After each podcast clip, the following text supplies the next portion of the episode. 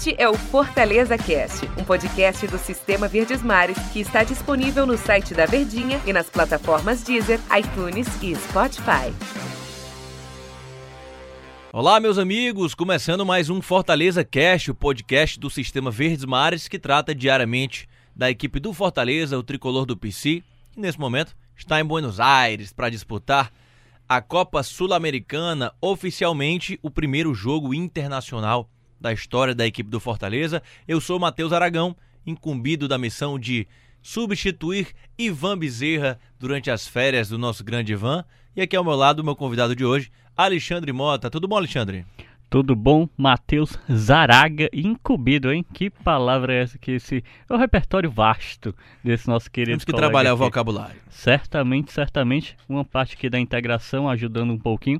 E vamos aí debater, vamos aí falar porque tem um tema interessante aí do Fortaleza e independente, né, Matheus? Exatamente, tema que está em alta durante toda a semana e vai ser debatido ainda por, bom, por um bom tempo, pelo menos até o jogo da volta do Fortaleza no dia 27 né, toda essa expectativa ao redor desses dois confrontos contra a equipe do Independiente.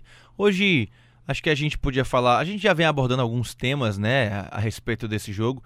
Eu acho que a gente podia falar hoje, Alexandre, justamente sobre os jogadores da equipe do Fortaleza que embarcaram, né? Tem vários jogadores que têm essa experiência internacional, apesar da equipe do Fortaleza né, não ter disputado jogos oficiais é, internacionais tem vários jogadores que têm essa experiência. Que tipo de diferença isso pode fazer, né? Porque a gente fala muito que ah, o clube não conhece a competição. Mas se você tem gente ali dentro trabalhando que conhece a competição, é óbvio que isso vai fazer uma diferença positiva, né? Você concorda comigo? Com certeza, e eu acho que esse é um ponto bacana a ser abordado, porque quando se fala, é justamente esse o discurso, né? O Fortaleza é novato, vai pegar uma pressão diferente, é diferente para todo mundo, de fato é, diferente até para a imprensa que vai fazer uma cobertura é, em um estádio né, histórico ali da Argentina, o estádio Libertadores de América, é diferente para os torcedores que puderam embarcar, a atmosfera, a gente já vê Buenos Aires tomada, né? Torcedores já fazendo a festa, só que os jogadores existe um histórico, uma carreira por trás desses atletas que estão no Fortaleza. E aí a gente pensar, né, que dos 30 atletas que o Fortaleza inscreveu nessa primeira fase, porque a lista muda, na segunda fase a gente vai ter a inclusão do Luiz Henrique, volante, né, do Flamengo que vai ser integrado ao, ao elenco do Fortaleza. Uma outra possível contratação. Exatamente, né? pode ter uma mudança até nos meninos da base que foram para dar uma rodagem, até para completar, porque o Fortaleza no elenco profissional sequer tem 30 jogadores. E eles vão para completar. Mas desse mote, né, dessa lista, a gente tem aí 18 peças que já jogaram um evento no exterior ou um evento internacional ou um torneio internacional, como queira chamar. E aí a gente tem atletas nesse perfil que inclusive foram é, se sagraram campeões né, da competição. E aí, se, se formos citar, né, temos o Felipe Alves, que por si só já se brinca, né, o goleiro frio, o homem de gelo, mas de fato ele participou do elenco campeão com o Atlético Paranaense.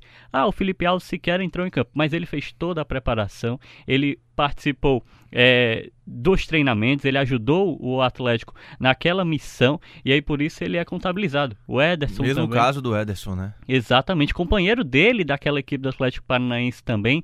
Ah, só foi o Atlético Paranaense? Não. Se a gente pensar no próprio São Paulo, a gente tem o Oswaldo que está brilhando. Em 2020 ele foi campeão, era titular daquela, daquela competição. O São Paulo foi campeão da Sul-Americana em 2012.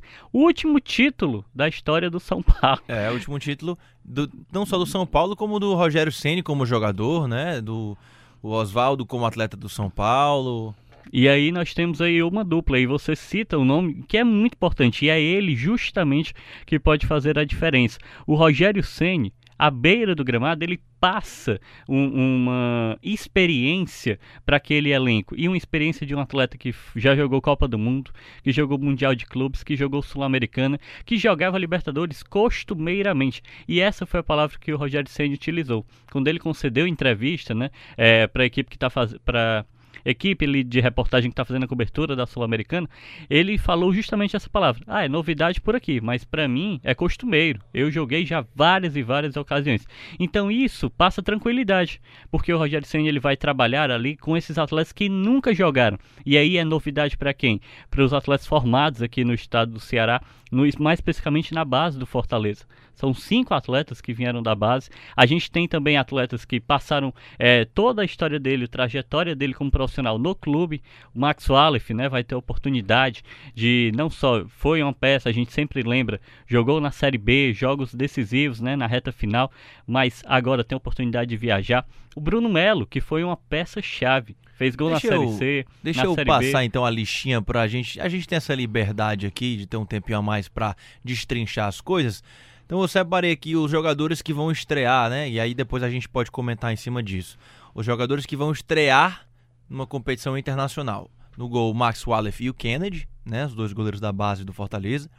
O Gabriel Dias nunca jogou uma competição internacional e nem o Bruno Melo. O Juninho, volante, o Felipe também, os dois titulares ali do meio-campo tricolor, nunca jogaram, além do Geilson, garoto que veio aí, foi contratado agora, mas também é uma jovem promessa. Aí mais à frente o Marlon e dois meninos da base também, o Endel e o Miguel. Edson Carius, que teve sua, sua trajetória forjada quase toda aqui no futebol cearense. E o Gustavo Coutinho também da base do Fortaleza.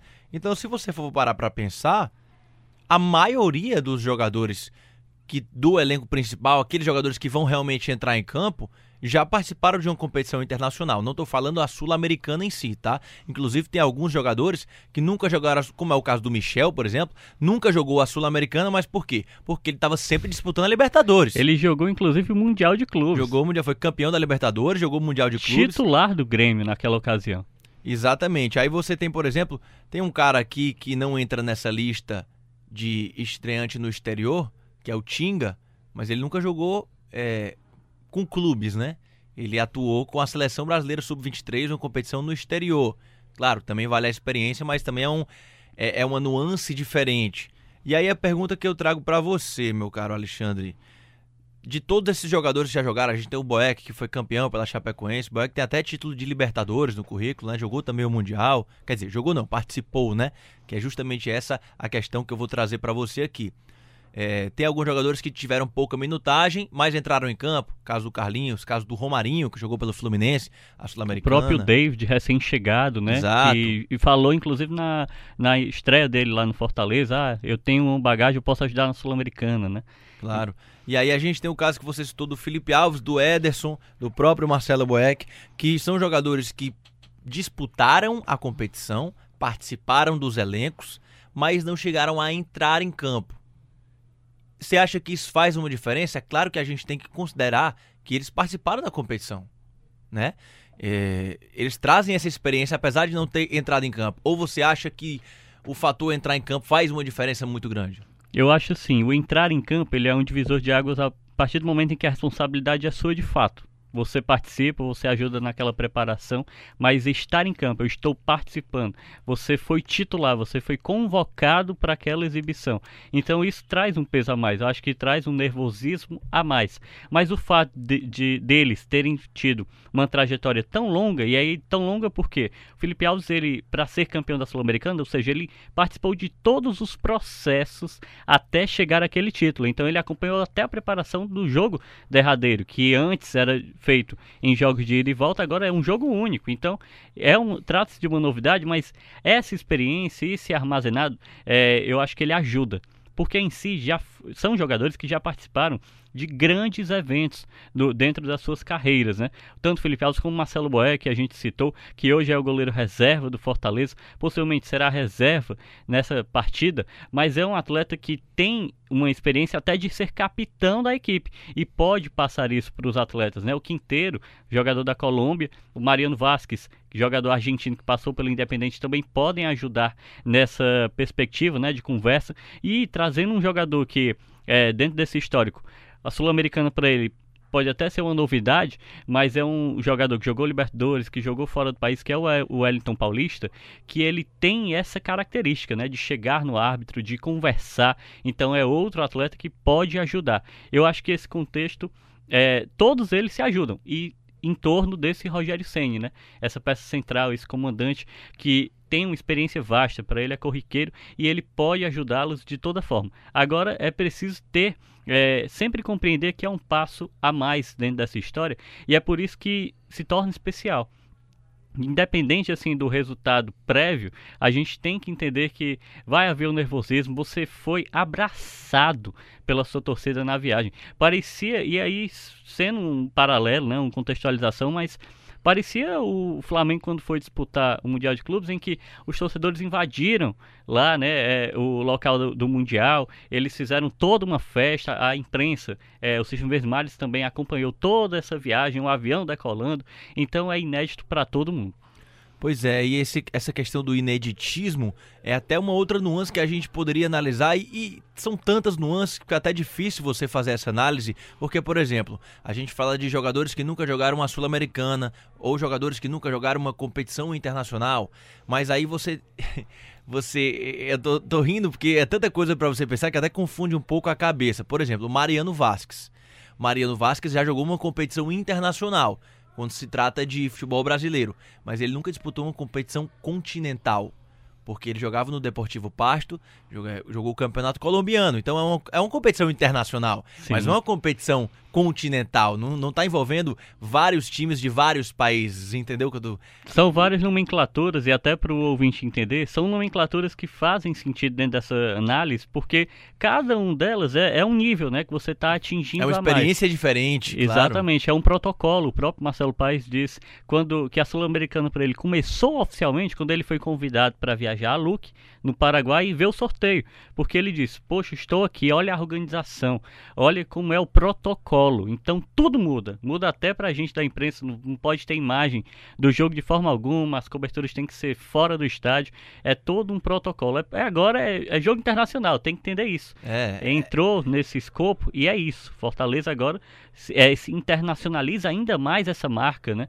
É, meses aí em que o Fortaleza é citado pela imprensa argentina, é citado quais são os jogadores, então é gente, um processo novo. A gente tem um termômetro disso muito bacana, inclusive até aqui mesmo, de ter contato de jornalistas argentinos que entram em contato com a gente para pegar informação do Fortaleza, do, do, jeito que a gente faz aqui com eles, mas às vezes, de repente, o ouvinte, o torcedor, não tem muito essa dimensão, né? De que diariamente a gente está recebendo contato aqui de jornalistas é, sul-americanos, principalmente os argentinos, claro, porque especificamente nesse caso Fortaleza vai enfrentar o Independiente, mas entram em contato com a gente querendo saber a informação do clube. Então, a marca Fortaleza está sendo divulgada fora do nosso país. Exatamente, é um fator que é fundamental dentro desse processo.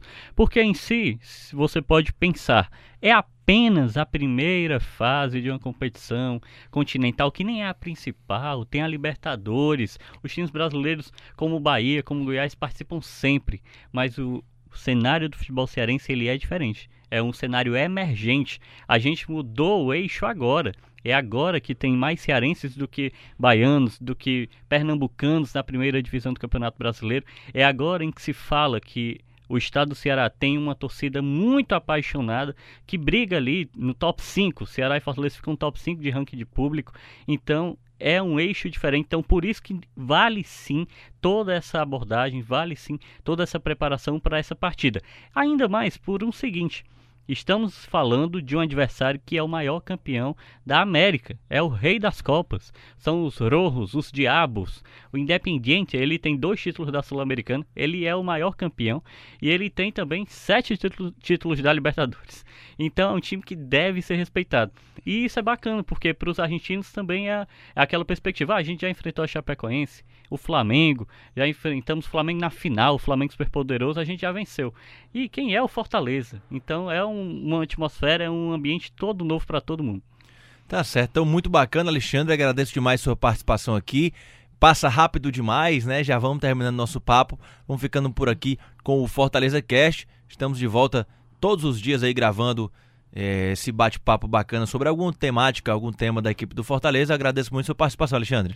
Muito obrigado pela, pelo convite, né? Estamos aí para comba combater, não, mas para discutir, para tratar Debater, de assuntos. é, exatamente, tratar de assuntos bacanas e já falando de véspera, né? Porque o Fortaleza já treinou na Argentina, amanhã já é o jogo. Então, Exatamente. é falar do que vai ser esse capítulo que está sendo escrito ao vivo e agora. Show de bola, Alexandre. Muito obrigado. Você que acompanha a gente, fica ligado, porque todos os dias a gente tem esse bate-papo muito bacana aqui no Fortaleza Cast. Então, até amanhã.